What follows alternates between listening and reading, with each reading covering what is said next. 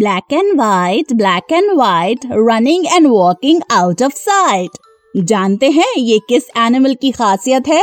हम बात कर रहे हैं इन यूनिक एनिमल्स जेब्रास की। जेब्रास हॉर्सेस और डोंकीज की ही फैमिली को बिलोंग करने वाले ग्रास ईटिंग मैमल्स होते हैं।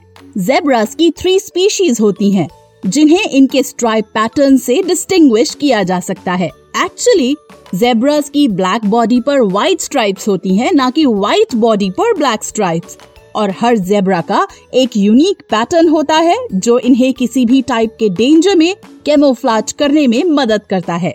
जेब्रास ज़्यादातर वाइल्ड में रहते हैं और ये अफ्रीका की कई कंट्रीज़ जैसे Kenya Ethiopia South Africa Namibia और अंगोला जैसी कंट्रीज़ में रहते हैं. जेब्रास की आई साइट और हियरिंग बहुत एडवांस्ड होती है. जिससे वो प्रेडेटर्स को दूर से देख लेते हैं। अगर कोई प्रेडेटर उनके पीछे भागने लगे तो उससे बचने के लिए जेब्रास साइड टू साइड दौड़ने लगते हैं। जेब्रास की खास बात होती है कि वो सोते हुए भी खड़े रहते हैं।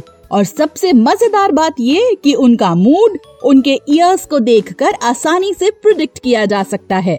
जब वो काम और फ्रेंडली मूड में होते हैं, तब उनके ईयर्स इरेक्ट हो जाते हैं। जब वो डरे हुए होते हैं तो उनके ईयर्स आगे की तरफ़ होते हैं और जब वो एंग्री होते हैं, तब उनके कान पीछे की तरफ़ हो जाते हैं। उम्मीद है आपको ये पॉडकास्ट पसंद आया। बच्चों के एंटरटेनमेंट के लिए सुनते रहिए टाइम्स रेडियो ओरिजिनल पॉडकास्ट्स